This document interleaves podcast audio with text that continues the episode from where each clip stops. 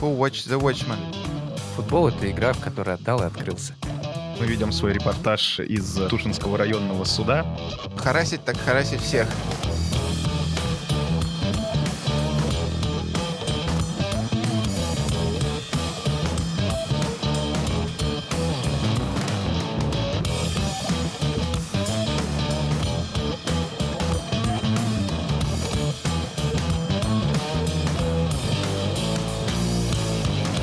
Привет, с вами выпуск вашего любимого подкаста «Сила права» и мы его ведущие Михаил Прокопец. Илья Чичеров. И Юрий Зайцев. И, как всегда, наш подкаст записывается при поддержке юридической компании «Сила International Lawyers» и интернет-портала sports.ru. Сегодня мы запишем очередной новостной выпуск, который следует после специального выпуска про сериал «Тед Лассо». Я хотел отдельно отметить, что большое вам спасибо за те отзывы, которые вы оставляете, и комментарии.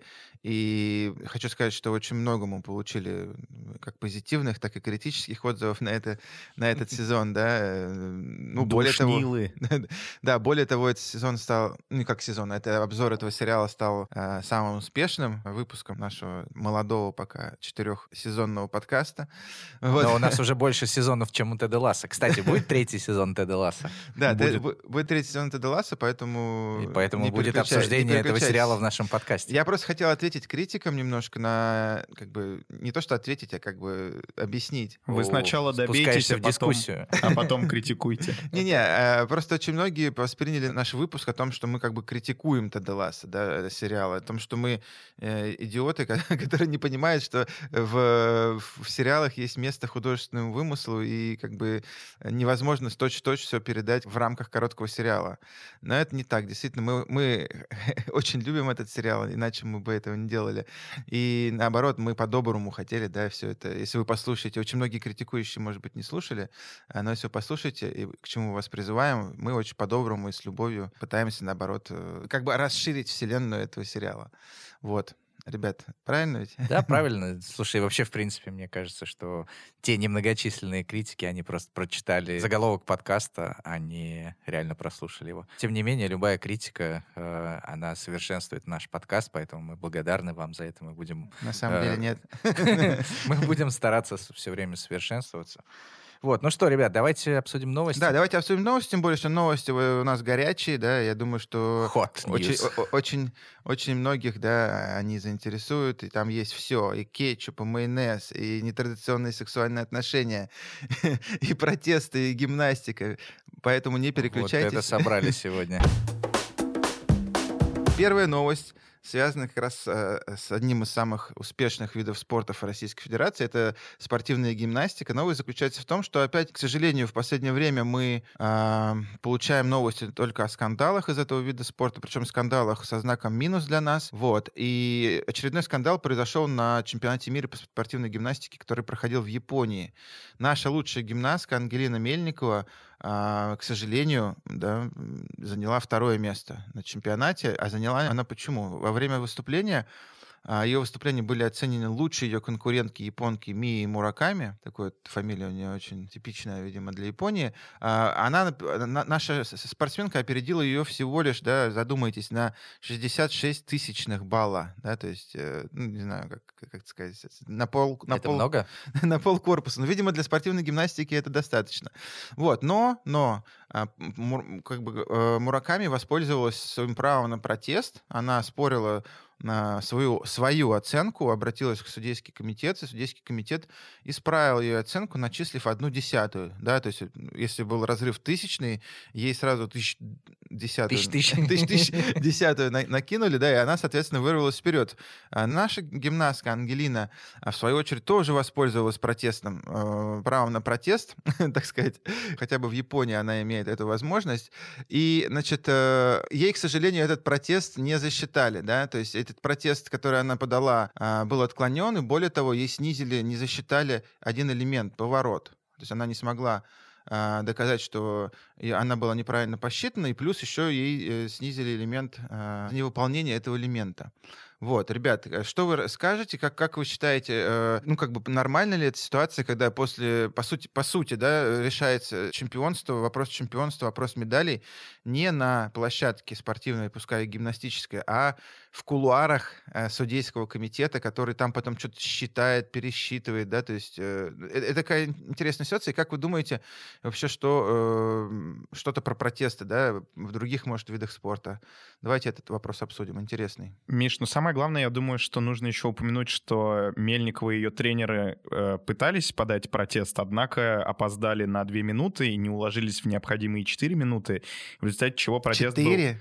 Так да, мало? в результате чего, э, чего протест был отклонен просто по формальным основаниям. Да, давайте обсудим также, вообще это нормально, что вам дают 4 минуты. Можно за 4 минуты я просто не успею пересмотреть запись своего выступления, например, да, чтобы понять. Нет, смотрите, во-первых, э, я думаю, что нужно сказать, институт протестов существует практически во всех видах спорта.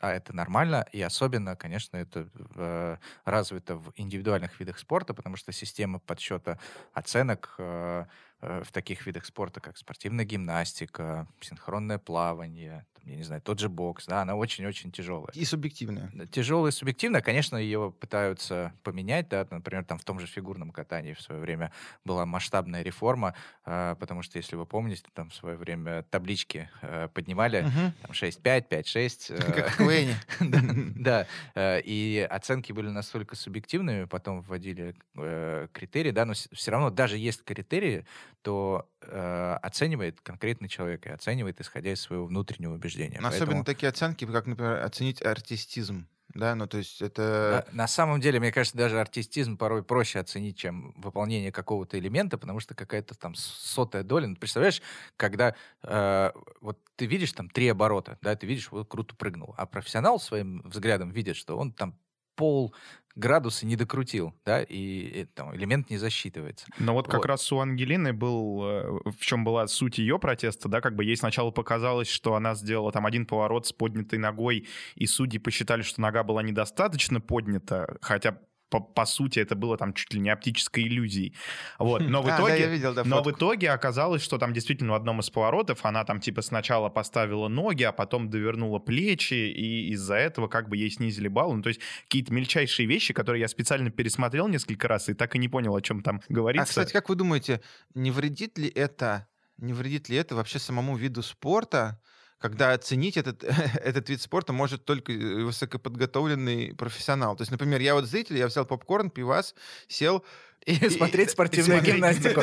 Ты типичный зритель спортивной гимнастики. Не, ну там, кстати, бывают очень симпатичные девушки, поэтому я понимаю, Слушай, ну, кажется, Это одна из наших следующих новостей, но... Но мне кажется, что как раз э, главное достоинство таких видов спорта — это их э, грациозность. Не-не, вот я да, смотрю, то, не, они, не, Юр, подожди. Они, они просто смотрятся... Еще раз повторяю, я, для, я смотрю и говорю, о, Ангелина победила. А мне говорят, не, извини, победила там Мураками. Но ты этого не поймешь, и ты этот градус все равно не заметишь. Вот поверь нам, как бы вот мы эксперты, и, и я как зритель думаю, блин, а что я смотрю, если я все равно даже не могу понять, кто победил? Это как в фехтовании была проблема раньше, когда зритель просто, э, типа, а что произошло? А там уже человек в дырках весь, да, вот стоит? Я как раз хотел поднять этот вопрос, потому что, условно, в том же фехтовании проблема была решена при помощи технических средств, да, да потому что по-другому, ну, ты не поймешь, кто первый, кого коснулся э, э, рапирой, саблей. Если бы они дрались на мечах и отрубали друг другу голову, это было бы понятно, но когда... Так.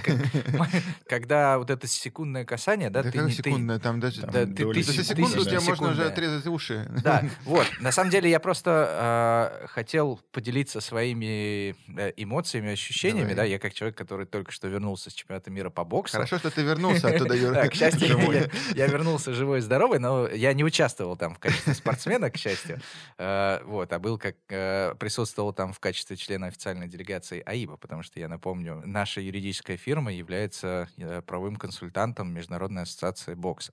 АИБа. АИБа. А, вот. Э, и на самом деле, я как человек, который э, до работы с АИБа не был глубоко погружен в бокс, ну, я, по сути, являюсь дилетантом в этом виде спорта, и я смотрю бокс примерно как Миша смотрит спортивную гимнастику, да, или фигурное катание. То есть, вроде, ты смотришь на бой, и тебе кажется, что, о, типа, круто, этот боксер уработал другого там.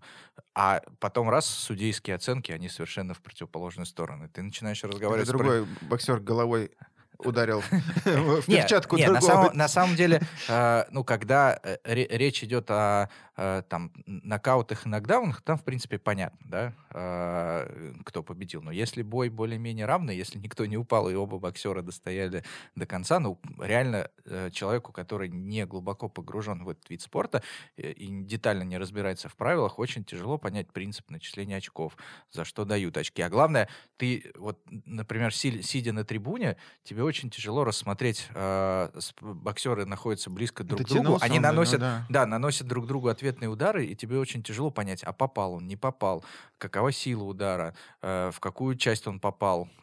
Да, он попал ему там в печень или в Так, и, корпус. чё- и как это, какое отношение это имеет к протестам? Это имеет самое непосредственное отношение к протестам, потому что в боксе, как и во многих других индивидуальных видах спорта, есть протесты. И Даже совсем в боксе недавно... есть протест. Да, э, совсем недавно э, Международная федерация бокса, которую возглавляет наш соотечественник Умар Кремлев, она пересмотрела свои правила подачи протестов и ввела для турниров всех своих уровней возможность подавать протесты. При этом каждая федерация да, за один турнир имеет право подать максимум три протеста. Мгм. Вот.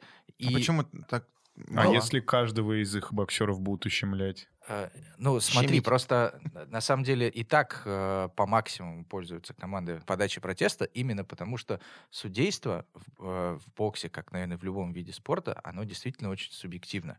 Да, и э, один судья оценивает так, другой так, руководитель делегации команды оценивает совсем по-другому. И естественно, что всегда будут недовольны, да, особенно когда равный бой. Они там пересматривают этот бой на видео? Да, как потом? это происходит? То есть каждый бой э, обслуживают пять э, Счетчиков рефери, да, да? которые э, путем нажатия специальных кнопочек э, оценивают, э, типа, кто победил э, в этом раунде. Да, и дальше, соответственно, если из пяти может быть счет 5-0, да, ну, тогда, в, при- в принципе, более-менее понятно. 4-1 тоже более-менее понятно, когда один рефери отдал победу одному, там 4 другому. Когда 3-2, совсем непонятно, да, и вот, как правило, когда 3-2 возникает, э, это прям э, основание для того, чтобы подать протест, да, потому что есть очень большой шанс пересмотреть. Дальше работа судей. Работу судей оценивают обзерверы, э, так называемые три обзервера, да, наблюдатели, которые, э, ну, наверное, даже оценщики, э, правильнее их назвать, э, которые смотрят, типа, правильно ли судьи выносят решения, ну, и потом оценивают работу судей. Знаменитый вопрос, И кто они- охраняет охранников? И они-то, ка- э, ну, как правило, это тоже э, бывшие судьи. Вот, ну и, соответственно, они принимают решение по протесту, да, то есть они смотрят, правильно ли их коллеги э, приняли решение. При этом очень часто в боксе тоже бывают спорные ситуации, когда эти observer ы э, подается протест, а observer ы говорят, а мы вот, ну, то есть они также э, в тот же момент с судьями, они тоже э, нажимают кнопочки, отдают победу одному из боксеров, да, и Мгм, если все три observer а согласились с работой судей, то Мгм. Ну, то есть, поданный, типа, боксер- double- double поданный кон- протест, он Контроль, просто, да? да, поданный протест, он просто не рассматривается. Ага. Они приходят к решению о том, что нецелесообразно рассмотреть это, кстати, экономит время, я думаю, Да, да? и вот на, на самом деле такая была ситуация в полуфинале, когда э, местный сербский э, боксер дрался в полуфинале и проиграл. Э, Сербская федерация подала свой протест, и как раз э, три обзервера сказали, что мы согласны с решением э, судей и отказались мгм. рассматривать, что выжил- вызвало просто шквал Я- критики со стороны Сербской федерации. Но тем не менее, Я прям такие сейчас правила. вижу Ангелину Мельникову, которая слушает наш подкаст и говорит, типа, ребят, ребят, вы, я все понимаю, но можно, пожалуйста, мой а- случай... давно это появилось вообще в боксе? Насколько? Слушай, в, в любительском боксе протесты были всегда, просто они применялись ограниченно и только к высшим турнирам, да, сейчас их ввели для всех турниров АИБа. Вот, естественно, что это не история профессионального бокса, потому что в профессиональном боксе другая система подсчета очков. Э, грубо говоря, в профессиональном боксе э, боксеры начинают раунд с, со счета 10-10, да, и дальше э, просто путем, э, ну, в зависимости от результативного действия, да, вычитается там одно, два очка и так далее, и, э, соответственно, э, просто понятно, э, как бы, э, кто, кто победил, да, но такая система, она не применима для любительского бокса, потому что любительский бокс в- вынужден подстраиваться под Олимпийские игры, потому что профессиональный бокс, он достаточно жесткий и, и жестокий, да, поэтому, когда встал вопрос о том, что, типа, а должен ли быть бокс в олимпийской семье, э, то... Э, в семье так себя не ведут, подумали. Да, то, то, то, то пришлось э, как бы делать его э, менее жестким. Отсюда, возможно, как говорят эксперты, да, я, опять же, не специалист, эксперты говорят, что отсюда, возможно, и э, страдает система оценки, да, потому что если раньше э, система оценки была примерно такая же, как в профессиональном боксе, то и э, как бы не было таких различий. Просто вот. самое ужасное вообще, самый ужасный судейский скандал, который я слышал, э, и даже я потом пересматривал записи, это как раз бой Роя Джонса э, младшего в финале Олимпиады в Сеуле 88 года, когда победу отдали э, корейцу, при том, что Рой Джонсу работал его просто там с огромным запасом, и как раз, наверное, если бы были тогда протесты, то... А где Олимпиада проводилась? В Сеуле. Кому победу отдали? Корейцу. Проехали. Рука Ангелины Мельниковой тянется к радиоприемнику выключить уже. Давайте, ну, давайте, давайте Мы сегодня на самом деле не хотели поговорить про бокс, да? А, Сказал Юра через полчаса. Э, просто мы хотели обратить внимание на то, что, во-первых, практически во всех видах спорта есть протесты. Во-вторых, да, а, как сказал Илюха, а, команда представителей Ангелины Мельниковой не уложились в четырехминутный промежуток подать протест, да, то есть э, еще один критерий э, протестов, что практически во всех видах спорта есть временные рамки подачи протеста. Например... Для чего а, это сделано? А, это сделано для того, чтобы, ну, во-первых, соревнования продолжаются, mm-hmm. да, и нужно оперативно реагировать. Ну, типа, вот, чтобы а, а не, во-вторых, не через неделю такие, а, кстати, да, да, да а во-вторых, чтобы просто избежать злоупотребления. Вот Э, видите, в спортивной гимнастике срок подачи протеста составляет 4 минуты. В боксе он составляет 15 минут. В футболе он составляет 24 часа. Угу. Вот. И еще очень важный момент, что везде существует требование к форме и содержанию протеста. Да? То есть, э, э как Слушай, ну, правило, вряд, вряд ли за 4 минуты ты можешь какую-то там форму составить. Нет, она, она, как правило, она, как правило, типовая форма, э. что у, у, у члена делегации есть специальный листочек, листочек да, ему просто нужно заполнить там э, определенные графы, да, я думаю, что даже это наверняка заранее заполняется и просто подается, э, если есть в этом необходимость. При этом, кстати, есть ну, в футболе, например, да, есть э, четкие критерии, на что может быть этот протест. Да, вот э, действительно, э, мы сейчас говорим э, о спортивной гимнастике, о боксе, да, и фактически там протесты оценивают судейство, работу судей. Правильно mm-hmm. ли судьи mm-hmm. оценили то или иное результативное действие? Э, и в отличие от этих видов спорта, в футболе протест не подается на судейство. Более того, в регламенте РФС э, и в регламентах международных федераций закреплено, что протесты на качество судейства не рассматриваются. Да? То есть ты не можешь сказать, что а, типа нас судья плохо засудил, поэтому вот вам протест. В принципе. Да, типа, в принципе. протесты подаются исключительно на нарушение правил э, игры в футбол. Да? Там, я не знаю, ворота не, не, не соответствующего размера. Да, Мяч квадратный. Э, был такой... Да, Москва-Сион, э, когда когда президент Сиона, наш добрый товарищ Константан, обратил внимание, который раньше тоже, по-моему, был судьей, он обратил внимание на то, что Немножко маленькие ворота. Ворота не того размера, да. Начало ответного матча «Спартака» против Сиона было отложено в самый неподходящий момент. При температуре менее 10 градусов шел дождь, а козырьки имеются лишь над двумя из четырех локомотивских трибун. Судья-информатор попросил публику потерпеть 5 минут, а в итоге геометрические упражнения заняли все 30. Полчасовое ожидание было компенсировано классным футболом с первой же минуты. Вот. Э, дальше. Э, например, не уда...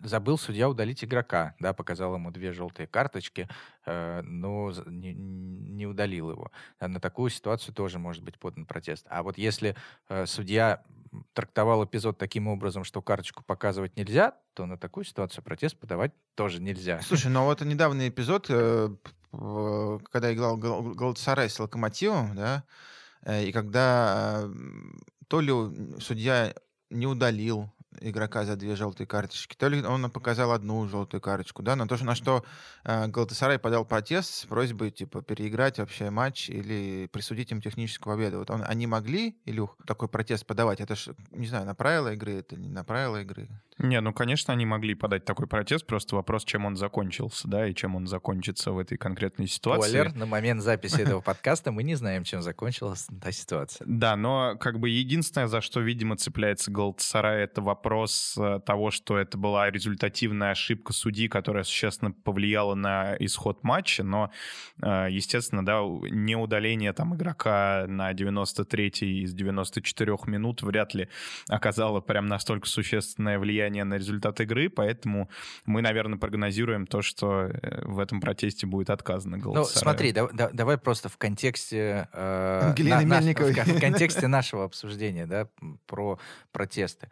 То есть получается, что если э, судья э, показал игроку вторую желтую карточку и забыл его удалить, Да, да, э- то, э- э- это то не- это, то это основание, в принципе, Потому для что, Юр- протеста. А если он оценил этот эпизод и посчитал, что вторая карточка не нужна, и... Ну, потому э, что за две желтые ты удаляешь игрока. Это Да, правило игры. Это не зависит от твоей оценки. Нравится тебе, не нравится. Это просто баг, где судья просто из-за своей невнимательности, то же самое, что он, например, забыл, там, не знаю, э, свисток.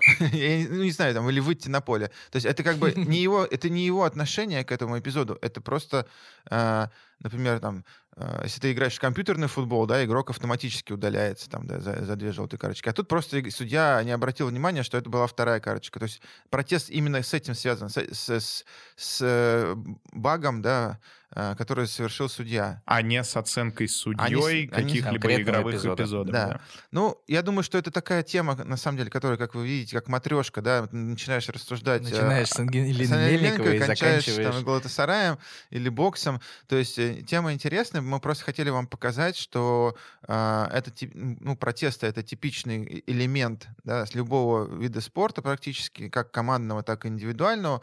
У каждого протеста есть свои э, какие-то, не знаю, характеристики, критерии, там время, то, на что он может быть подаваться, кем он подается, как, в какой форме. Вот. Э, Тема интересная, и поэтому, конечно же, юристы, да, то есть для чего, поэтому для чего нужны юристы?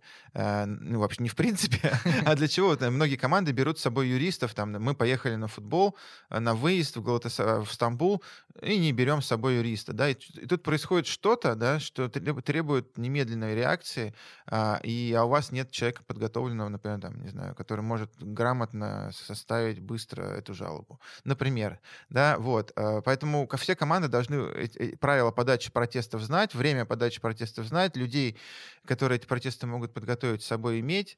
А, Вот, собственно, и все. Поэтому Ангелине Мельниковой желаем удачи в карьере В и больших побед на следующий раз, следующих да. турнирах.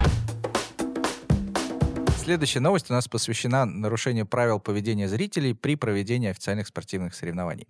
Что случилось? Во время матча Лиги Европы между командами «Спартак» и «Лестер», точнее, уже после матча, э, случился эпизод в так называемой микс-зоне, да, где журналисты ожидают э, выхода футболистов и официальных лиц э, из раздевалок. Соответственно, э, в какой-то момент э, там появился...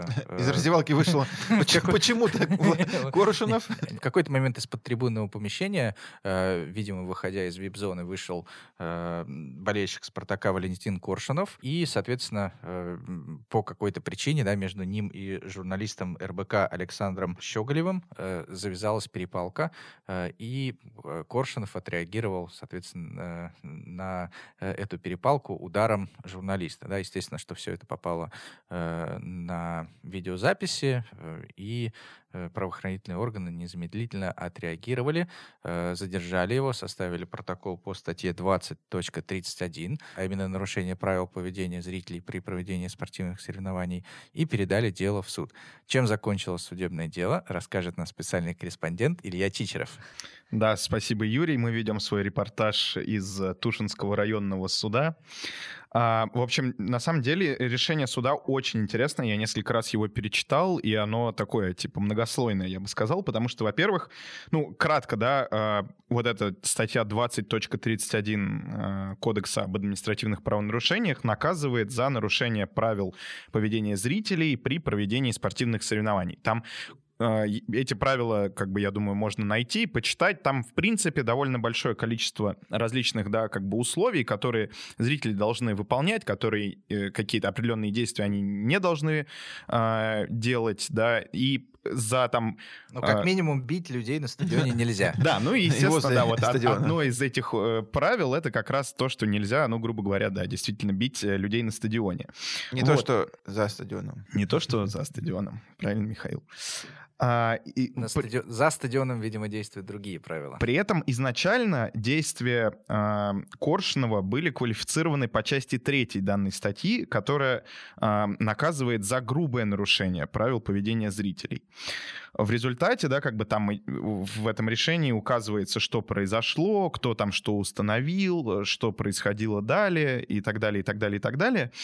И э, адвокат, да, защитник э, Коршунова указывал, что э, это нарушение было, э, все, все события данного как бы эпизода произошли уже за территорией арены, то есть на улице, да, а, вследствие чего отсутствует состав административного правонарушения. И, кроме того, просил суд переквалифицировать действия на часть первую данной статьи и назначить менее строгое наказание, в частности, а, не назначать наказание в виде запрета на посещение спортивных мероприятий, которое, очевидно, для а, такого широко известного болельщика наиболее, да, как бы чувствительным может оказаться. Это адвокат Коршунова говорил? Да, да.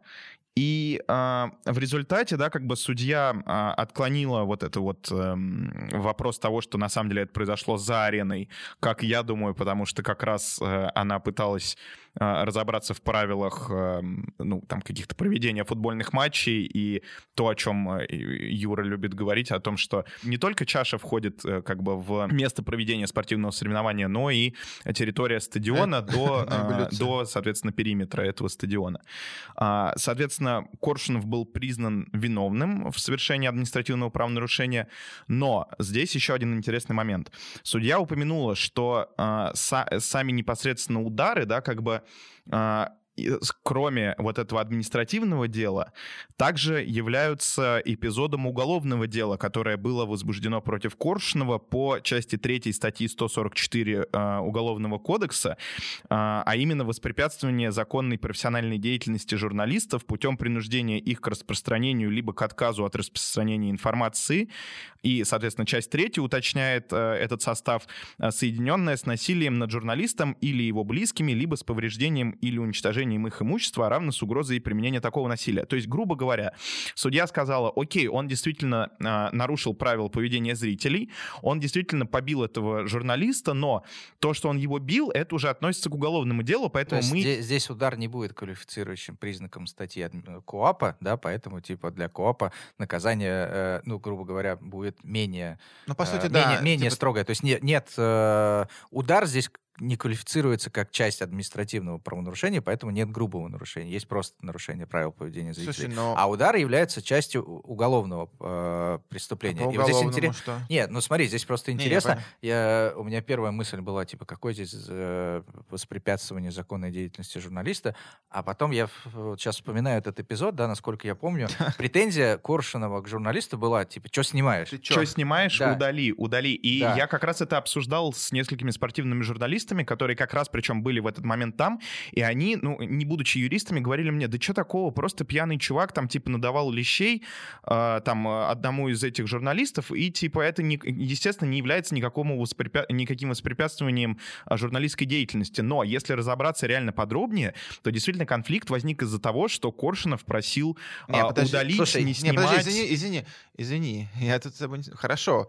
Неважно, из-за чего возник конфликт. Вопрос, осуществлял ли этот человек в тот момент профессиональную журналистскую деятельность? Вот, Если это- ты просто стоишь с телефоном, включенным телефоном, это не значит, что это Смотри. журналистская деятельность. Смотри, э, я думаю, что здесь Коршунову не повезло, он ударил не того человека из толпы, да, потому Ну, что мы сейчас знаем, что деятельность журналистов и YouTube-блогеров, да, или там телеграм-блогеров, она очень э, размыта, да, то есть нет разницы между э, журналистом РБК э, Щеголевым, да, и Ваней Карповым, который стоит рядом, снимает э, видео и выкладывает в свой телеграм-канал. То есть ты А, намекаешь, надо было ударить не- Ваню? Нет, я не, призываю ударить Ваню, просто журналист РБК, он Он имеет... субъект. Да, он имеет У него э, субъектный состав, типа, э, это Аккредитацию, аккредитацию пресса, у него есть служебное э, пресс-задание, да, и он является сотрудником средств массовой информации. И он там, он находился там на редакционном задании, Я да, скорее, понимаю, в тот скорее момент, всего. что в тот момент, э, как бы я понимаю, Но Про- ч- просто человек как- с редакционным удостоверением по факту не 24 часа в сутки э, занимается журналистской деятельностью. Вот то, что он делает, все, все, доступно в сети это видео, которое снимал этот журналист. Он стоит с телефоном и снимает этого мужика.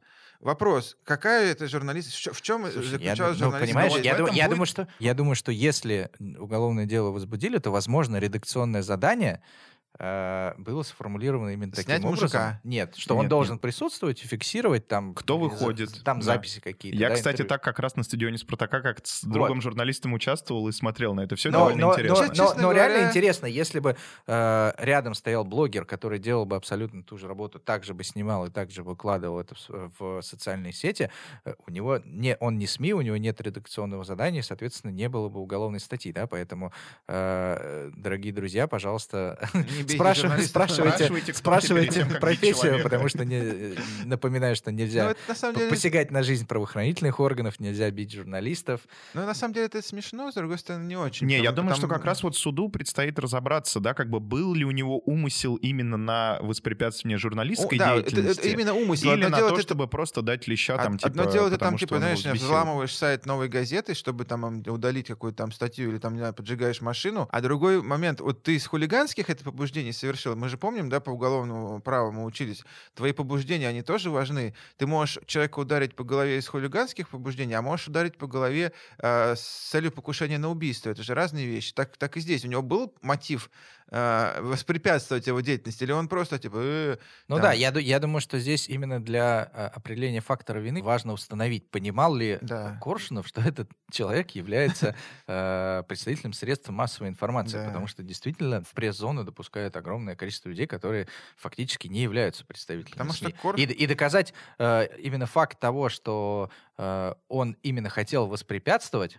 э, распространению информации, да, а не то, что э, типа нетрезвый человек, э, нетрезвому человеку не понравилось, что его снимают на видео. Да, Конечно, вот да. Это воспрепятствование распространению информации? Мне кажется, нет. Просто, да, к Коршунову никаких симпатий нет. Понятно, что он себя повел достаточно как бы, агрессивно и неправильно, но, с другой стороны, когда человек просто, совершив одно, отъезжает по уголовной статье, это то- тоже неправильно, мне кажется, да? Слушай, но опять же, да, не Хотя вдаваясь, таких в- примеров масса. не вдаваясь в оценку э, Личности Коршунова. личности Коршунова в оценку этих событий, э, ходят слухи, что э, он был причастен э, к драке между фанатами Спартака и Зенита в Твери, да, и что это типа просто э, как бы послужило поводом для того, чтобы... Я считаю, что судить нужно человека за то, что он сделал, а не за это, то, что... абсо- это абсолютно точно. А не за то, что если ты не можешь что-то доказать, ты должен его за что-то другое привлечь. Но давайте перейдем, может быть, к более веселым новостям. Тут мы сказали, в принципе, все, что могли. Дело действительно интересное. э, Не для Коршунова, конечно, но с точки зрения, да, С точки зрения права. с точки зрения права, да. Женщинам разрешили играть в пляжный гандбол в шортах. Раньше спортсменки должны были выступать в бикини. Итак, Международная федерация, Ничего себе. Международная федерация гандбола, спокойно, парни, без официального заявления отменила правила об обязательном ношении бикини женщинам при игре в пляжный гандбол. Э, Не ругайтесь, все в порядке. Это как бы, ну, э, не самое страшное, что могло произойти. Я понимаю, что вы все расстроены, но тем не менее. Мы, Илюх, мы- мы это настолько расстроены, что мы только что из твоей новости узнали о существовании пляжного гандбола как вида спорта. А вот теперь будешь смотреть только старый дореформенный, так сказать, пляжный гандбол. В октябре на сайте IHF были опубликованы обновленные правила, которые больше не обязывают женщин играть в бикини и укороченных топах. Теперь спортсменки могут выступать в велосипедных шортах с плотной посадкой и майках. Это является продолжением истории, когда в июле этого года футболистки сборной Норвегии вышли на матч чемпионата Европы а, в шортах, а не в бикини. Так спортсменки призвали обратить внимание на проблему сексизма. А, при этом а, данные действия были оценены как э, нарушение установленных правил экипировки спортсменок, и вся команда была оштрафована на 1500 евро. А, соответственно, по старым правилам женщины должны были носить бикини, верх должен быть облегающим спортивным бюстгальтером, и ширина трусиков не должна превышать 10 сантиметров по бокам. Что скажете, парни, на этот счет? Слушай, но нам много есть что сказать на этот счет, э, но если как бы бе- без, без шуточек, да, эм, то... Без грязных без сальных грязных шуточек. сальных шуточек, конечно, но такой внезапный переход от уголовного дела, да, к пляжному гандболу. К ширине трусов. Ширине трусов. Я, я хочу что сказать. Я хочу э, действительно поддержать, во-первых, да, девушек э, в этой борьбе, потому что на самом деле сейчас во многих видах спорта, которые связаны, в женских видах спорта, которые связаны с некими, там, типа, не знаю, пляжными видами спорта, волейбол или там, не знаю, как раз вот гандбол, и пр прокатилась волна от протестов против сексуальной объективизации женщин, действительно, если женщинам, как бы, я, я, я придерживаюсь такой позиции, если женщинам некомфортно, если они считают, что это их как-то унижает или там делает, э, не знаю, объектом желания мужчин, э, это должно быть изменено. Вот. Слушай, ну мне кажется, даже с практической точки зрения это достаточно странно. Я не знаю, были ли когда-либо курьезные ситуации в этом виде спорта, да, но достаточно очевидно, что, что гандбол, как и, и любая быстрая командная игра, она сопряжена с тем, что типа дергают ну, быстрая командная контактная Что ты можешь игра. упасть. Ну, элементарно, я не знаю, ну все же видели в футболе, да, как там нападающий пробегает мимо защитника, защитник хватает за шорты, да, и шорты рвутся. Угу. Ну, вот представьте, если как бы э, порвутся 10-сантиметровые трусики. Но, но это, мне кажется, не очень эстетично. Э, действительно, спортивная экипировка, она должна быть удобной э, в первую очередь, а не там, ну, объектом сексуального вожделения, Нет, ну, да? Ну, ну смотри, ну, не экипировка же является ну, объектом ну, Человек, который одевает эту экипировку. Нет, ну, мне кажется, мы, мы понимаем, почему во многих женских видах спорта это происходит, да. А, спорт только зарождается женский, он как бы недостаточно популярный, и организаторы думают, слушайте, ну, типа, а давайте мы как бы там раздением да, э, женщин, этих, которые будут играть, и, возможно, это привлечет больше внимания. Слушай, но если раздеть мужчин, то тоже, наверное, это привлечет ну, внимание женской аудитории. Почему, почему мужчин не раздевают? Ну, то есть я, думаю, потому что женщины просто меньше интересуются спортом. И некоторые э, вот виды спорта вообще, наоборот, мне кажется, специально идут по вот этому пути как раз сексуальной объективации, да, как вот недавно запущенная в трансляцию на Матч ТВ вот эта женская лига американского футбола, футбола, где девушки просто а, специально, да, соревнуются в бикини, хотя, казалось бы, да, американский футбол предполагает просто огромное количество одежды, но вот а, только поэтому, да, потому что там полуголые ну, девушки, типа, внимание, да. да, дерутся между собой, мужчин. привлекает это внимание мужчин. Больше и... контрактов спонсорских, больше денег. Да, но в некоторых, очевидно, видах спорта девушки, наоборот, выступают за то, что если вы хотите смотреть этот вид спорта, то смотрите на спорт, а не на красивых полуголых девушек. Ну, но смотри, но тут тоже бывают перегибы. Вот э, э, я слышал о том, что отменяют вот, или хотят отменить вот Ring Girls, да? Э, девушек как раз, Юр, в твоем боксе любимом, которые ходят... Это не в боксе.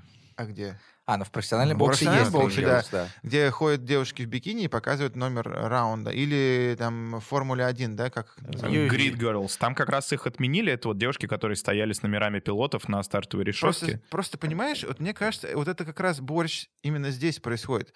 Потому что а, есть та деятельность, которой ты занимаешься профессионально, и есть деятельность, э, в которой тебя просят как бы раздеться. И если твоя деятельность, которой ты занимаешься профессионально, совпадает с той деятельностью, которой тебя просят раздеться, извини, Ring Girls э, в бюстгальтере, она знает, что ее работа заключается в том, чтобы ходить в бюстгальтере. Это ее единственная работа. И она идет туда а, как раз показать... Уни- унизил ее нет, работа. Может, нет, это не единственная Нет, я имею в виду, что типа работа... В рамках этого мероприятия, Нет, работа Girls выйти в бюстгальтере, да? Работа э, гандболистки нет, работа глобалистки играть в гандбол. Поэтому, когда гандболистка говорит, извините, я, но я хочу играть в гандбол без того, чтобы показывать мои как бы части тела э, э, грязным мужикам, да, э, и, и цените... И не грязным, и, и цените тоже. меня именно за игру в гандбол, да, потому что я профессиональная гандболистка или там любительская, неважно, это я согласен. Но если, типа, Real Girls, извините, но я, а, типа, осталась без работы, потому что это была моя работа, выходить без галти. Э, и вы, типа, в какой-то борьбе за права женщин, в которой я, типа, вообще не нуждаюсь, потому что я, я как бы сама взрослый человек иду... Ну да, это все равно, что бороться за права моделей, работа да, которых э, да. выходить на подиум и Абсолютно. порой демонстрировать Да, или там, типа, стриптизерши. Там... Ой, извините, типа, я работаю стриптизершей, давайте мы запретим тебе работать стриптизершей, потому что это объектив... объективация. Не, я с тобой... Давай мы тебя спасем. Я, с тобой, отчасти согласен, согласен.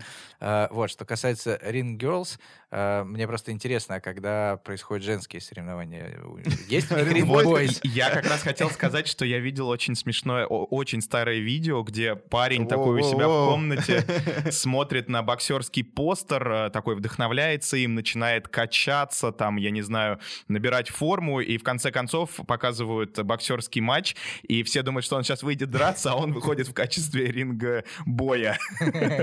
Да. Слушай, ну на самом деле я просто выступаю за equal treatment, да, то есть отношение должно быть одинаковое ко всем, независимо, независимо от пола. То есть если мы говорим о сексуальной объективизации спорта, то это должно работать в двух направлениях, да. То, это есть типа, должно... типа харасить, так харасить всех. Харасить всех, да. Э, ну, то есть если экипировка должна быть минималистичной, сексуальной, она, наверное, должна работать две стороны, в мужскую и в женскую.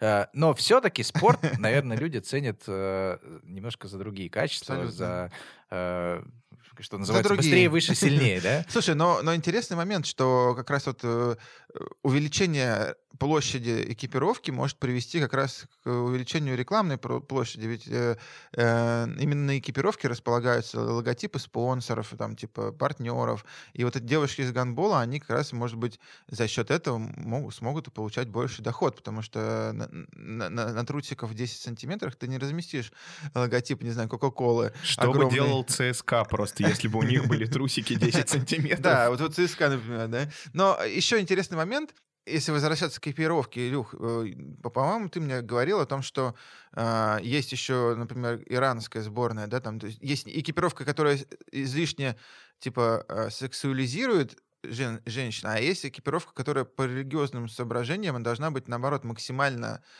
секс, не сексуальная. И это как раз характерно для арабских стран и типа э, арабских э, женских сборных, да? Да, как раз у Ирана, например, очень сильная женская сборная по э, футзалу, и вот они играют в специальной форме, и я, правда, не знаю, по специальному разрешению или нет, но эта форма закрывает прямо все, кроме лица и ладоней, и, ну, это выглядит довольно необычно, но этим, этим девушкам, очевидно, это удобно, и мне кажется, довольно интересно, когда производители формы, вот Nike, я знаю, очень э, как бы много делает в этой области, что они выпускают удобную спортивную форму, но которая при этом, да, как бы э, вот выполняет все вот эти требования, там, я не знаю, религиозные какие-то и так далее, которые позволяют и активно заниматься там этим видом спорта и при этом э, не как бы не нарушать какие-то свои там а, нормы морали, религиозные нормы и так далее. Вообще вопрос экипировки это достаточно тоже матрешечный такой вопрос, можно очень долго про него говорить и про Слушай, религиозный ну... аспект аспекты.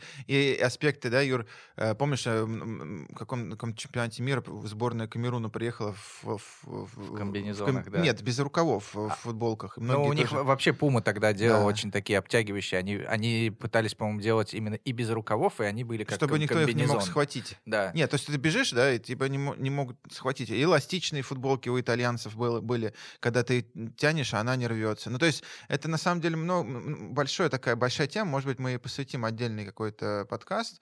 Так вот. Потому Слушай, что сейчас в вообще беге, хотят... в, беге, в беге, кстати, вопрос э, экипировки, особенно беговой обуви, он очень Конечно. актуален, Помнишь, потому, потому что Nike, э, компания Nike, по-моему, Nike, на, Nike. начала делать э, беговую обувь с карбоновыми да? Да, пластинами, и ее просто запретили. А э, вот в, не, не, недавно был э, рекорд установлен на марафоне, да, который установил Кипчоги. Он как раз, э, поскольку это был коммерческий забег, он бежал в, в такой обуви Nike, с которая пружинками. Да, фактически пружинит и очень сильно ускоряет э, темп спортсмена. Ну а будущее так вообще за тем, чтобы вот в эти футболки вшивались там э, эти самые, ну типа считыватели сердечного ритма, я не знаю, твои общие будущее формы под, уже под наступило, чувак.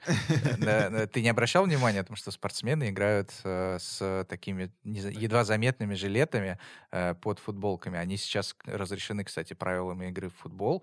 Э, и в режиме реального времени человек, который сидит либо на скамейке запасных, либо на трибуне, один представитель тренерского штаба, он в режиме онлайн-времени смотрит частоту сердцебиения, сколько пробежал каждый спортсмен, давление его и так далее. Да? То есть это уже наступило, и э, на самом деле э, даже один тренер мне рассказывал интересный эпизод. При помощи таких датчиков они установили э, травму у спортсмена. Да, это был тренер одной из э, юношеских сборных, э, команд сборных России.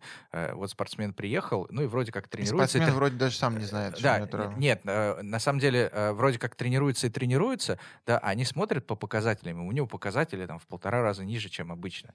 Э, смотрит по показателям, он да, лежит. Ну, то есть ты, бы визуально это не заметил, ну да, ну, да, а да, ты да. смотришь, что он там не, так двигается, что он мало объема дает э, и так далее. И его тренерский штаб подзывает, ну-ка, типа, что с тобой? Ну и под давлением он признался, под легким давлением он признался о том, что у меня травма, но, я, типа, э, очень хотел поехать в сборную, да, не хотел пропускать, поэтому вот не рассказал. Ну а как вы считаете, в официальных матчах это как бы, ну, э, допустимо, что вот у тебя, допустим, есть какая-то определенная технология, да, которая позволяет тебе видеть, что вот этот футболист устал, нужно его срочно заменить, или а, ты должен все-таки полагаться на какое-то свое тренерское чутье, я опыт думаю, и так допустимо, далее? конечно, я думаю, это используется нет, нет, я, я думаю, что это допустимо в случае, если эта технология доступна всем участникам соревнований. Или, или нет, разрешена смотрите, в правилах игры в футбол в правилах игры в футбол уже есть норма, позволяющая использовать. Если э, это оборудование FIFA approved, то ты можешь его использовать, пожалуйста. И, в принципе, на профессиональном уровне практически все команды. Э, нет сейчас в России ни одной команды премьер-лиги, у которой нет такого оборудования. Ну, опять же, если она доступна для всех, мне кажется, это нормально. Если только ты там что-нибудь изобрел для себя, которое там ну, именно для футбола, для Формулы-1, наверное, это достаточно другой вопрос. Но, опять же, мы углубили, углубились, да, так Я сказать. просто слышал даже э, о том, что, там, я не знаю, в американском футболе в будущем хотят сделать вот эти забралы, да, как бы из стекла, где будут подсвечиваться определенные зоны, куда там, типа, тебе нужно кинуть мяч, э, где его нужно поймать там и так далее. В общем, ну, главное, есть... чтобы не запотело забрало. Поехали к следующей новости. Итак, коллеги, новости, за которые на нашем выпуске будет стоять э, маркер 18+, приготовьтесь. Э, дело в том, что недавно, как вы все слышали, наверное, потому что эта новость не прошла мимо ни одного радиоприемника. Э, ни одного уважаем, уважающего себя издания. И болельщика, да. Э, в футболе появился первый открытый футболист. Э, Первый открытый футболист. Первый открытый футболист гомосексуалист. Гомосексуалист, да, спасибо. Этот персонаж открыт. Не знал я, как это самое, да. У вас открыт новый персонаж. Вот. Э, он играет в, в австралийском клубе Аделаида Юнайтед. Тоже очень интересное название. Его зовут Джошуа Кавалла. И, соответственно, этот футболист, он сразу привлек к себе, сами понимаете, повышенное внимание из-за из этой новости, да, ну, как бы э, мы желаем ему стойкости, да, и удачи в его вот этой, как бы, борьбе, вот. Э, но он высказался вот недавно на, на, на, на следующую тему. Он говорит, что, а вот знаете, скоро будет проходить чемпионат мира в Катаре, и я, я, э, игрок из Австралии, э, я вот боюсь туда ехать в, в, в команде, в нашей национальной команде, потому что я слышал, что в Катаре для геев э, присутствует смертная казнь, чуть ли не на стадионе прям как бы, да, она проходит, вот, и я боюсь туда ехать, и я считаю, что это очень ва- важная тема, моя жизнь или карьерные достижения, давайте это обсудим. Вот, как бы поднимает вопрос. Это он предлагает нам обсудить, ну, или он, ты предлагаешь Он, он как бы обсудить? вбрасывает вбрасывает эту тему в общественное медийное пространство, и понятно, что сейчас к нему такое повышенное внимание, что э, он, как бы, видимо, хочет э, это все обсудить. При этом, как бы, интересно, что футболист Джошуа э, Кавалло не входит в национальную сборную Австралии, там он, он привлекался. Один матч сыграл за сборную Ю-19, сейчас ему 21 год. А, в 2019 году он против Вьетнама провел 18 минут. То есть в сборную Австралии он к сборной Австралии никакого ну, отношения не имеет. все шансы поехать на чемпионат мира. Да, для на Паралимпийский. Только чемпионат мира. Нет, ну я как бы, это шутка шутками, да, но просто очень странно, если человек начинает говорить о том, а, к, к чему он отношения не имеет. Слушай, я ну, очевидно, сборной Австралии. Оч, очевидно, что это не реальное опасение, а скорее социальный перформанс, да, то есть цель его Ничего была... себе. Э, привлечь внимание цель к проблеме. Цель его была да. реально привлечь э, внимание к проблеме. Угу. Э, если э, в выпуске про Теда Ласса Сэм Абисанья э, реально был игроком сборной Нигерии, его волновали э, проблемы страны, да, то угу, угу. Э, здесь, э, я думаю, что на самом деле идет речь э, о э, неком перформансе. Вот, вопрос, насколько эта тема действительно актуальна, потому что, ну, законодательство отдельных стран, они действительно имеют Да, давайте, определенные... пофан- давайте пофантазируем, а вдруг там завтра действительно какой-нибудь... э, Другой футболист другой сделает каминг камин-аут, да, и поедет в сборной чемпионат мира. России, например, да, которая, надеемся, поедет на чемпионат мира в Катар. У тебя есть какая-то информация? Это, это скорее Не. объяснение. Нет, смотрите, что давайте, да- давайте все-таки вернемся к юридической дискуссии. Ага. А, вот, действительно, законодательство отдельных стран предполагает э, Разные а- вещи. ра- разные особенности, да, в том числе уголовное законодательство определенных стран. Вот как это ни странно, но первое, что мне приходит в голову в контексте этой новости, а, в Италии, например, есть уголовная ответственность за использование допинга. Да, и когда, если вы помните, что когда Олимпиада проходила в Турине, то Международный Олимпийский комитет требовал от итальянского правительства предоставления гарантии, что Мгм. эта норма не будет э, распространяться на период проведения соревнований. Потому что, с одной стороны, МОК, конечно, борется за допинг, да, но МОК не но хочет... не настолько. Да, но, но, но при этом как бы борьба за допинг должна вестись внутри спортивного сообщества, должна приводить к дисквалификациям, а не к тому, что э, люди сидят в тюрьме, да, поэтому одним из условий проведения э, Олимпийских игр в Турине было от- при- приостановление действия И этой а, нормы. они И- приостановили? и- да, и МОК тогда действительно, насколько я помню, добился успеха. Вот. Еще в контексте этой новости мне вспоминается чемпионат мира в России 2018 года, потому что незадолго до этого чемпионата мира э, в России была установлена уголовная ответственность за пропаганду нетрадиционных сексуальных отношений среди несовершеннолетних. И естественно, что мы понимаем, э, этот вопрос вызвал э, очень жаркие дискуссии не только внутри страны, и не столько внутри страны, а сколько э, за пределами, да, Мгм. и, соответственно, э, очень много в Европе писали, что в России ввели за- э, за- закон, дискриминирующий геев, э, и что геям опасно ехать в Россию, что вот чемпионат мира в России это э, такое что-то нехорошее, где будут преследовать геев.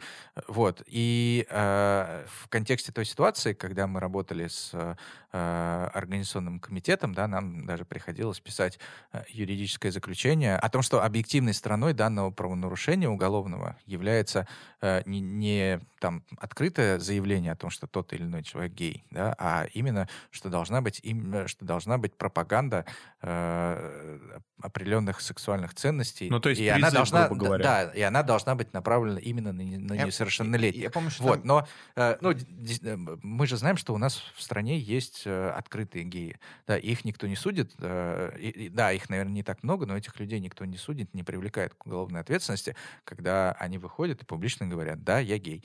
Вот, но тем не менее, э, если э, человек призывает к чему-то, да, э, и эти призывы направлены на несовершеннолетних, то, конечно, э, это является э, составом уголовного преступления. Юр- вот, именно в таком контексте мы объясняли это Ме- Международной Федерации футбола, ФИФА, и вроде их объяснение наше устроило, да, вопрос как бы удалось погасить. Ну и, к счастью, за период проведения чемпионата мира, до- в короткий период до него и после него, правоохранительные органы не трактовали эту статью расширительно, да, потому что мы понимаем, что в правоприменительной практике все равно возможны расширительные толкования. Э, К счастью, никаких эксцессов не произошло, и чемпионат Юр, мира прошел Ну, ты- без ты- ты- таких ты- ты- скандалов. Я понимаю, что ты как бы сместился в э, сторону пропаганды, да, и в России, но давай вот скажи, а если действительно вот в Катаре действительно есть смертная казнь, как ФИФА может на это повлиять? Э, Катар скажет, ребята, ну извините, у нас такие законы, у нас э, так- такое, такая религия, да? Как ты думаешь, сможет ФИФА... э, Слушай, а, или смотри, уже у в данном FIFA случае смогло? Они, они же, они же при пода- подаче заявки подписывают, я правильно понимаю? Нет, смотри, Э, фи- у Правительственная FIFA. У FIFA есть, Гарантии, э, естественно, что 8 обязательных гарантий в разных сферах, Ага. которые должны подписывать все страны. Э, Да, например, условно, действительно, в, э, в Катаре религия не позволяет употреблять алкоголь. Но, тем не менее, одна из гарантий э, предполагает обеспечение беспрепятственной продажи э, товаров спонсоров. Одним Мгм, из спонсоров FIFA является э, пивоваренная компания БАТ, э, и, соответственно, для FIFA важно обеспечить, чтобы пиво продавалось. Мгм, да? Насколько я понимаю, в этом случае был най- найден консенсус, пиво не будет продаваться везде на каждом шагу, но э, в специально отведенных местах э, оно будет продаваться таким образом. И спонсор FIFA получит. Или в VIP-ложах, помнишь? Ну, вип-ложи, они, VIP-ложи они, это они да, не- вопрос, это не массовый, э, как бы, это не массовый потребитель, да? Речь все-таки идет о массовых потребителях. Вот. а, Я думаю, что э, действительно одной из гарантий FIFA есть э, обеспечение безопасности и отсутствие дискриминации. Да, там, насколько я помню, это правительственная гарантия номер 8. Говорит об отсутствии дискриминации. Действительно, э, в контексте э, сексуального равенства, преследования людей по э, причине э, их э, сексуальных предпочтений, безусловно, является дискриминацией, э, пусть и основанной э, на э, вере в конкретной стране. Да? Поэтому я думаю, что FIFA, скорее всего, э, либо добилась, либо добьется, э, чтобы эта норма, э, гарантии от правительства, чтобы эта норма не применялась в период проведения чемпионата мира. Вполне возможно, мы об этом не узнаем публично, да, потому что Мгм, мгм. Опять же, вопрос достаточно э, Тонкий. чувствительный, тонкий, и, скорее всего, вряд ли кто-то выйдет и скажет, что э, в Катаре не будут преследовать геев. Э, да, пожалуйста, все геи мира, приезжайте к нам. Вот. Но, тем не менее, я думаю, что наверняка FIFA получил гарантии о том, что эта проблема во время турнира не возникнет, потому что она абсолютно точно не нужна ни FIFA, ни организаторам.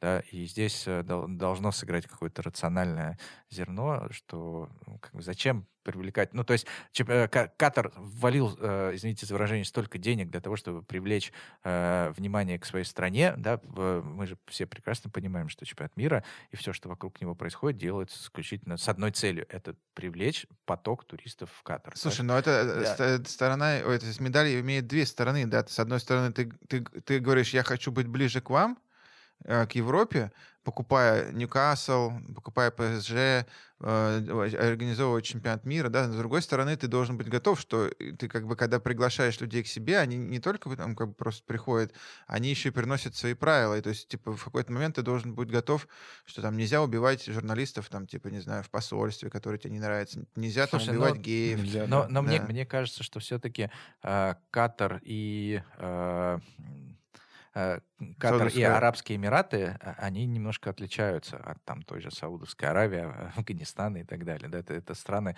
которые все-таки ушли вперед в своем развитии. И да, действительно, э, религия там имеет важнейшее значение, но исключения для иностранцев и туристов э, вполне возможны. Поэтому я думаю, что э, поскольку э, правительство Катара ставит перед собой цель привлечь как можно больше туристов, то Мгм. вряд ли они будут распугивать туристов такой темой. Не-не, Ну, и про- как раз в последние годы мы видим тенденцию, да, о том, что эти вот эти жесткие правила смягчаются. Например, там сейчас э, женщины могут ходить на футбол, хотя раньше это было запрещено э, Водить водить, машину, машины да. там и так Мгм. далее, да. Ну, в общем, вы думаете, что все-таки этому Джошуа Ковала нечего бояться, если его уверен, вызовут? я- во-первых, я ему уверен, что ему нечего бояться, потому что у него шансов попасть в сборную не- немного больше, чем у нас с вами. А, В вот. австралийскую. Не, ему нужно бояться не попадания в сборную, да, а не этих проблем. Но то, что он привлекает внимание, ну, видимо, ну, как бы это похвально. Потому что это вопрос... э, Слушайте, это- ну согласитесь, что такое все равно требует мужества. Пусть даже тебя не вызовут в сборную, Слушай, но ну, это безусловно, безусловно, это храбрый человек, который там в, пер- в первый, первый в виде спорта вообще открылся, да, поэтому, ну, как бы, мы, не- мы, не, мы не можем комментировать, как бы, да, то, чем он... А футбол — это игра, в которой отдал и открылся. И это хорошо. Перейдем к следующей новости. Переходим к гастрономической новости э, нашего подкаста. Новости про кетчуп и майонез. Казалось бы, при чем тут футбол? На самом деле, э, в последнее время участились случаи, при которых э, многие тренеры футбольные ополчились на разные продукты. Да, Вот, например, в России Валерий Карпин а, ополчился на сахар. да тренер При сборной том, что России. ест его сам. Да, тренер, ну, он не футболист, значит, э, тренер Всё сборной логично. России, да, как сказал Юра, действительно, это очень широко обсуждается у нас э, в наших футбольных кругах. Он запретил футболистам есть сладкое, да, и футболисты сейчас говорят, что да, вот действительно мы не едим сладкое, и вот мы почувствовали изменения. И тренер Тоттенема, э, новый тренер Тоттенема э, Антонио Конте, он ввел запрет на употребление кетчупа майонеза. Вот. Казалось бы, да, ребят, почему? Давайте А обсудим. как же они едят пельмени? Как же они едят пельмени? Или хот-доги. Вот, и Илюха вот считает, что этот запрет можно обойти употреблением кепчунеза. Но я думаю, что Конте э, раскусил бы Илюху и запретил бы ему есть и этот продукт.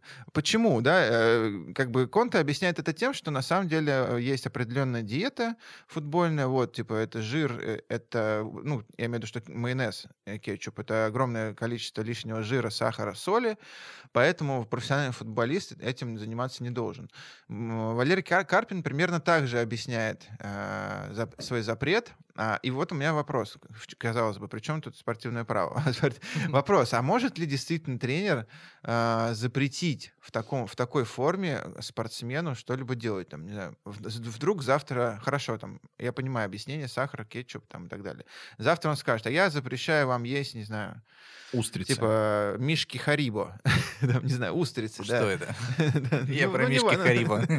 Неважно. То есть, э, как бы, насколько далеко заходит эм, диктат и самодурство, да, я имею в хорошем смысле слова. Самодурство — это, значит, когда я делаю то, что хочу, тренера. И обязаны ли футболисты ему подчиняться? И, соответственно, И я если- думаю, вопрос еще, как это закрепить как вообще. это закрепить? И вообще, да, какой правовой базис существует под этим запретом, ребята? Слушай, но правовой базис э, для этих запретов, безусловно, это контракты.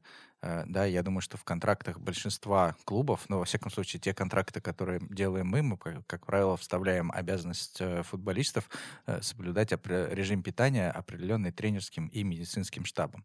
Вот, потому что, в принципе, в спорте это нормально, да, что спортсмен, особенно в периоды подготовки к соревнованиям и в, пери- и в дни соревнований, должен соблюдать специальный режим питания. Ну, я потому что думаю- во многих видах спорта веса имеет не, он, без- без- значение, безусловно, да? вес имеет важное значение.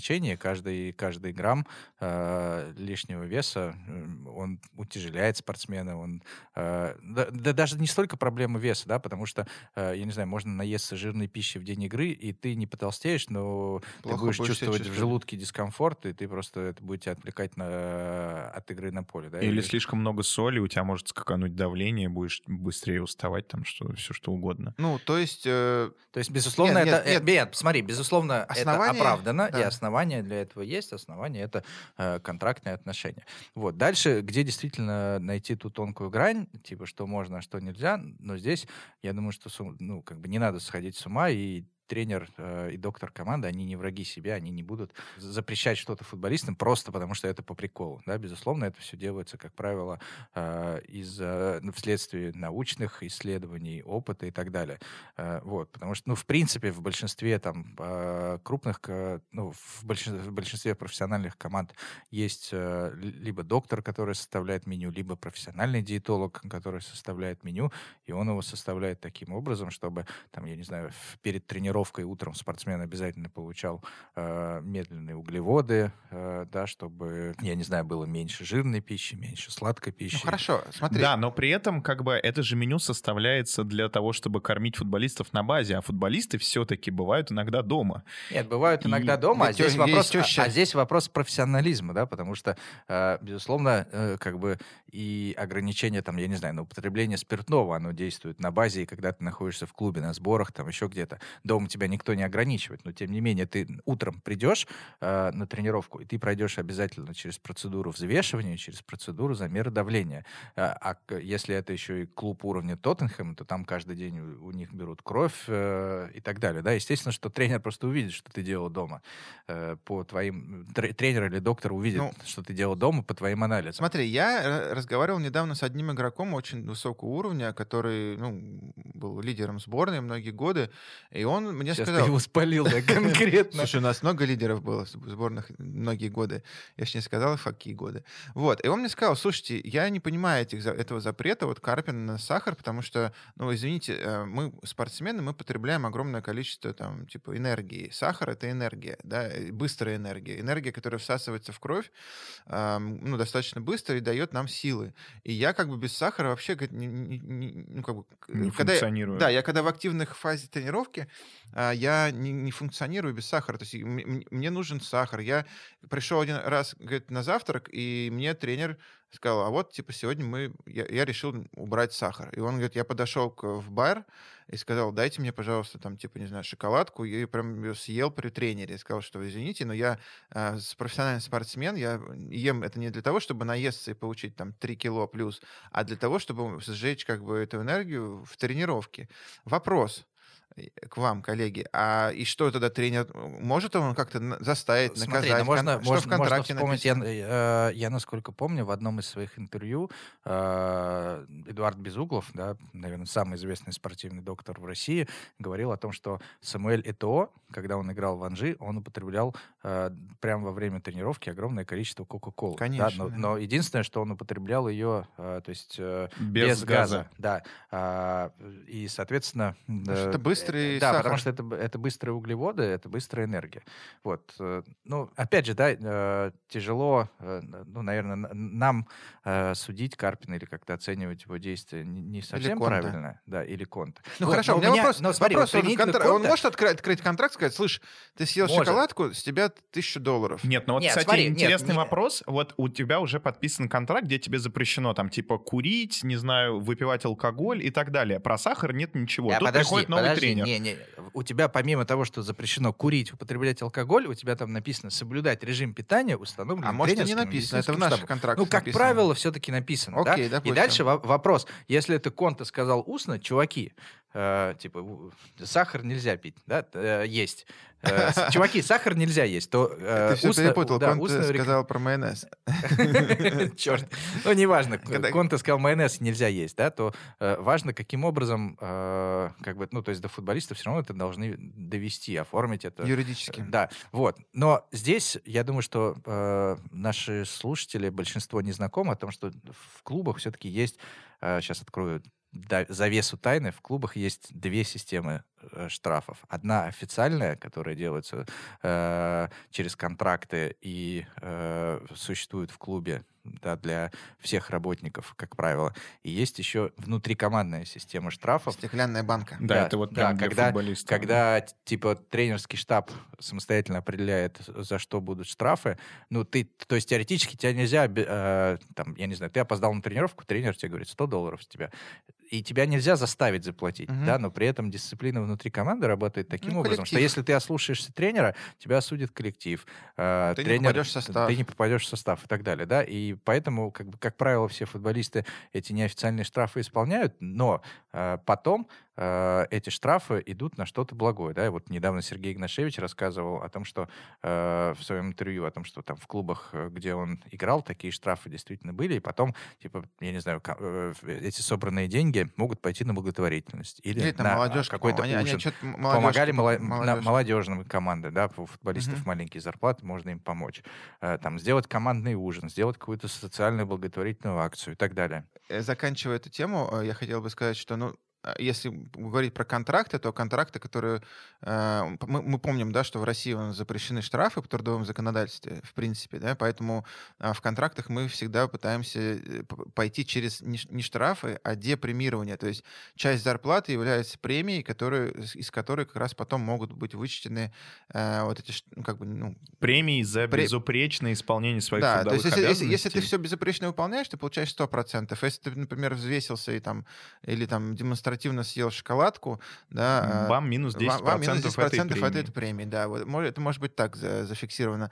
Ну и напоследок я сегодня прочитал очень прикольный э, случай из жизни как раз Валерия Карпина, который, который в интервью сам об этом говорил, когда он был игроком, он не то, что там сахар ел, а он курил. Причем он курил как бы открыто и как бы до тренировки, и после тренировки. И Главное, он... что не во время. Так вот, э, история как раз с этим связана, когда он говорит, я, э, как сам Карпин рассказывал, я, говорит, тренировался, тренировался, и подумал, что тренировка закончена, и говорю своему там, корешу, с которым я курил, как раз Дарка Ковачевич, по-моему, говорю, ну пойдем покурим. И мы пошли курить, и тут в этот момент... А, а мы не знали, что потом еще есть заминка, типа, после тренировки. И она продолжалась. И, и, тут открывается дверь, заходит тренер и говорит, э. Он говорит, я, говорит, все, говорит, понимаю, ты, говорит, можешь курить до тренировки, ты можешь курить после тренировки. Я тебя очень прошу, можешь на тренировке хотя бы не курить? И Карпин эту историю очень так классно рассказывал, и он сказал, ладно, коуч, во время тренировки Извини, больше я, не я буду». курить не буду. Поэтому э, мы все помним, все это индивидуально, да, мы все помним, каким классным игроком был Карпин, что ему не мешало там, типа, не... А раньше, раньше я курение. слышал истории, что Яшин во время матчей курил в Ну, воротах. это уже апокрифы такие, да, это, я не знаю, там надо Яшина, соответственно, мы спросить не можем, поэтому... э, э, но Карпин сам об этом лично в интервью рассказывал. Поэтому, коллеги, на этой прекрасной ноте мы хотим э, напомнить, что курение — это зло, алкоголь — это зло, наркотики — это зло. Мы не Э, пропагандируем никакие ценности да. несовершеннолетним. Вот. Мы против кетчуп, дискрими- мы против дискриминации, мы за равноправие женщин. женщин. Кетчуп и майонез, я не знаю, может быть, все-таки иногда можно, но тоже, в общем, не рекомендуется. Э, Спасибо всем за прослушивание. Ставьте нам лайки, комментарии. Слушайте нас там, где вы слушаете подкасты, и особенно на платформах sports.ru. Всем пока. Всем пока! Пока-пока. Thank you.